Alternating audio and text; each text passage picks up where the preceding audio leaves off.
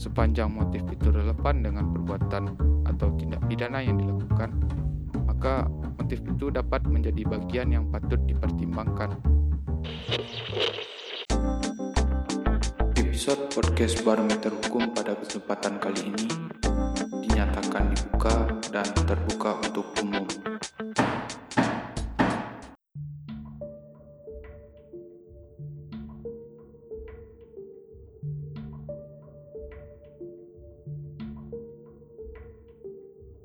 Halo Lotizen Barometer Hukum semua.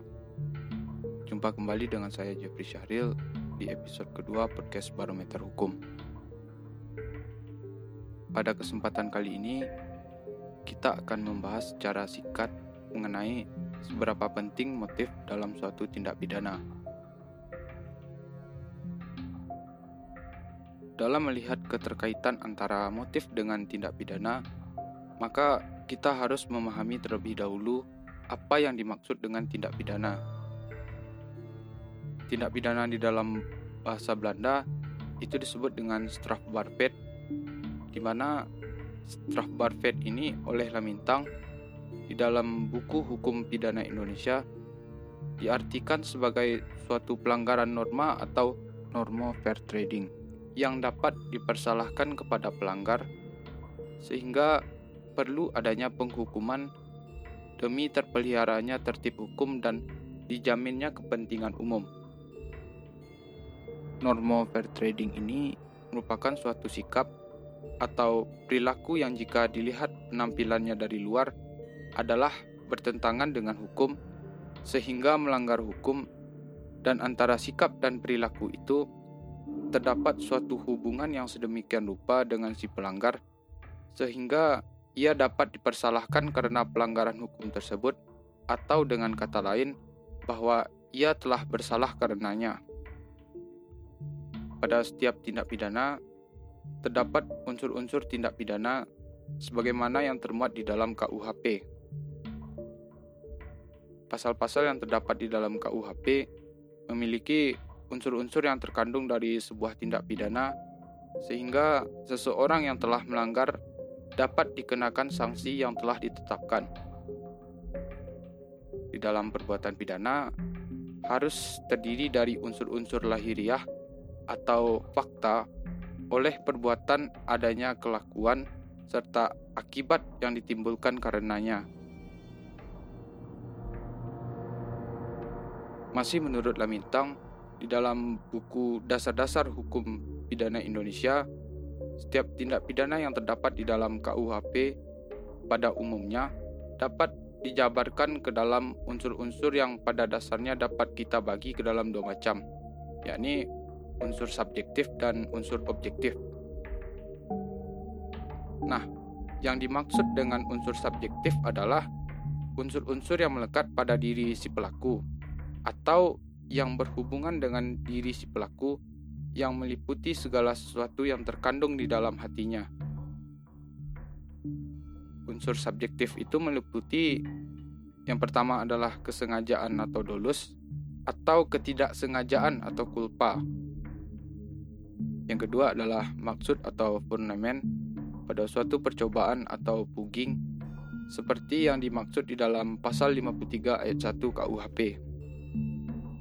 Yang ketiga adalah macam-macam maksud seperti yang terdapat di dalam kejahatan pencurian, penipuan, pemerasan, dan lain-lain.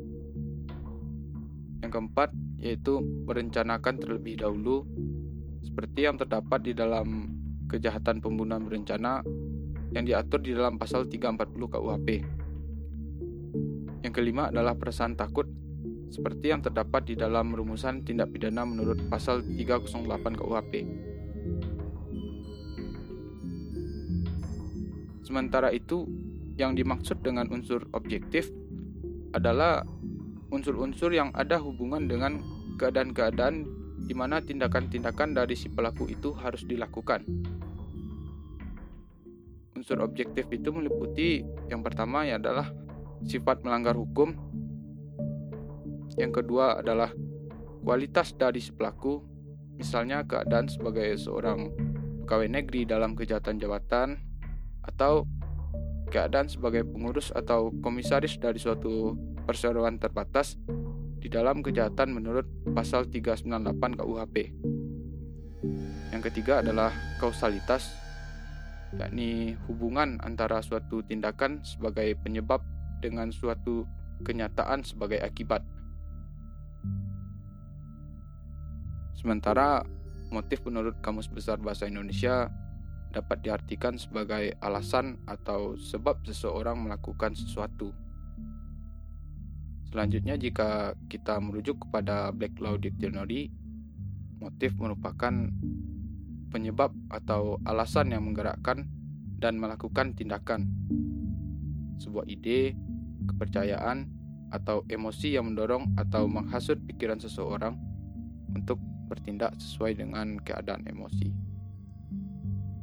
Selanjutnya menurut pendapat Elder and Les, motif itu adalah alasan atau kondisi jiwa yang mendorong seseorang untuk melakukan tindak pidana. Atau dengan kata lain, motif adalah alasan yang melatar belakangi perbuatan atau reason for action. Lalu, apakah motif merupakan bagian dari unsur tindak pidana atau dengan kata lain apakah motif merupakan bagian dari unsur delik KUHP.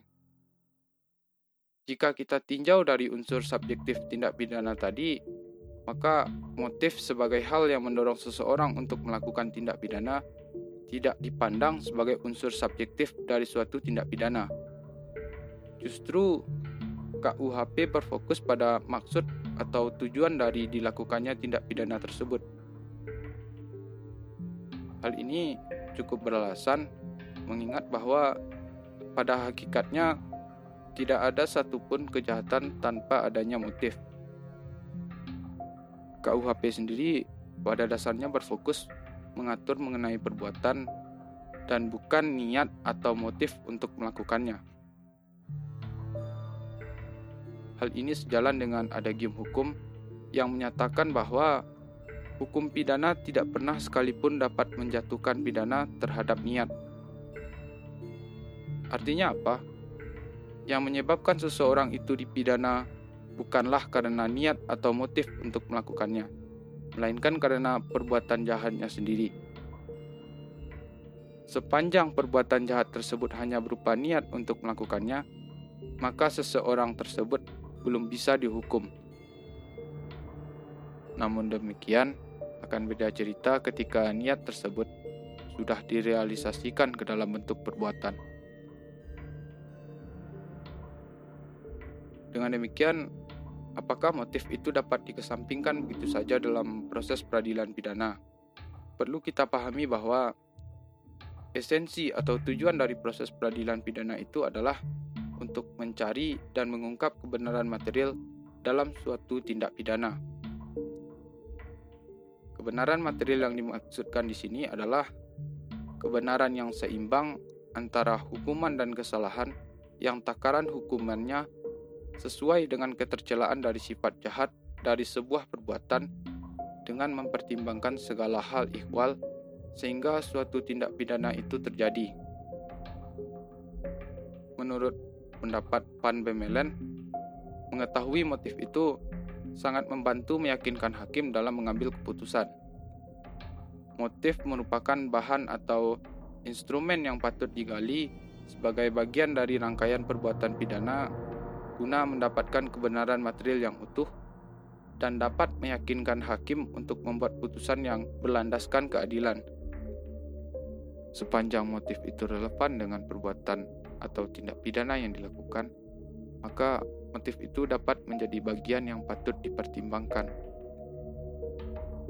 Jika kita merujuk pada memori pantolecting terhadap KUHP, motif tidak mempengaruhi penilaian atas perilaku kejahatan, melainkan hanya sebagai alasan untuk memperingan atau memperberat hukuman terdakwa. Nah, motif ini harus dilihat secara kasus per kasus karena dalam suatu bentuk tindak pidana yang sama bisa jadi memiliki motif yang berbeda.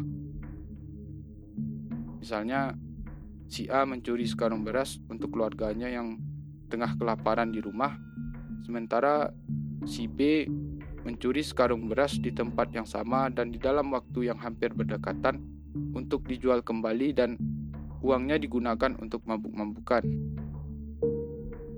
Nah, motif inilah yang kemudian oleh hakim dijadikan sebagai salah satu bahan pertimbangan untuk menjatuhkan putusan yang berbeda antara si A dan si B.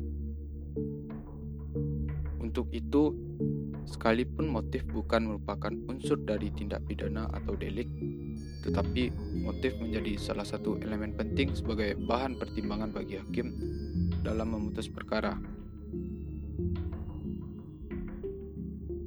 Lalu, apakah motif tersebut perlu dibuktikan dan siapa yang berkewajiban untuk membuktikan? Karena motif bukan merupakan unsur tindak pidana, maka motif bukanlah unsur yang wajib untuk dibuktikan. Artinya, tidak ada beban kewajiban bagi jaksa penuntut umum untuk membuktikan motif seorang terdakwa dalam melakukan tindak pidana. Namun, jika kita melihat esensi dari motif itu sebagai alasan untuk memperingan atau memperberat hukuman terdakwa, maka motif itu dipandang sebagai salah satu bahan yang patut digali dalam proses pembuktian. Jaksa penuntut umum dapat menggali motif sebagai alasan yang dapat memberatkan terdakwa, dan di sisi lain, penasihat hukum dapat menjadikan motif sebagai alasan yang dapat meringankan terdakwa. Motif itu dapat digali baik dari keterangan terdakwa ataupun dari keterangan saksi ketika proses pemeriksaan saksi. Dengan demikian, sekalipun motif bukanlah merupakan unsur tindak pidana atau delik, bukan berarti bahwa motif itu dapat dikesampingkan begitu saja di dalam proses peradilan. Panjang motif itu relevan dengan perbuatan atau tindak pidana yang dilakukan, maka motif itu dapat menjadi bagian yang patut dipertimbangkan. Motif tidak mempengaruhi penilaian atas pelaku kejahatan, melainkan hanya sebagai alasan untuk memperingan atau memperberat hukuman terdakwa.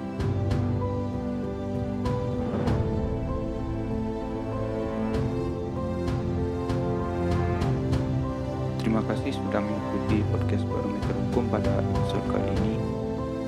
Sampai jumpa di episode selanjutnya. Episode podcast Barometer Hukum pada kesempatan kali ini dinyatakan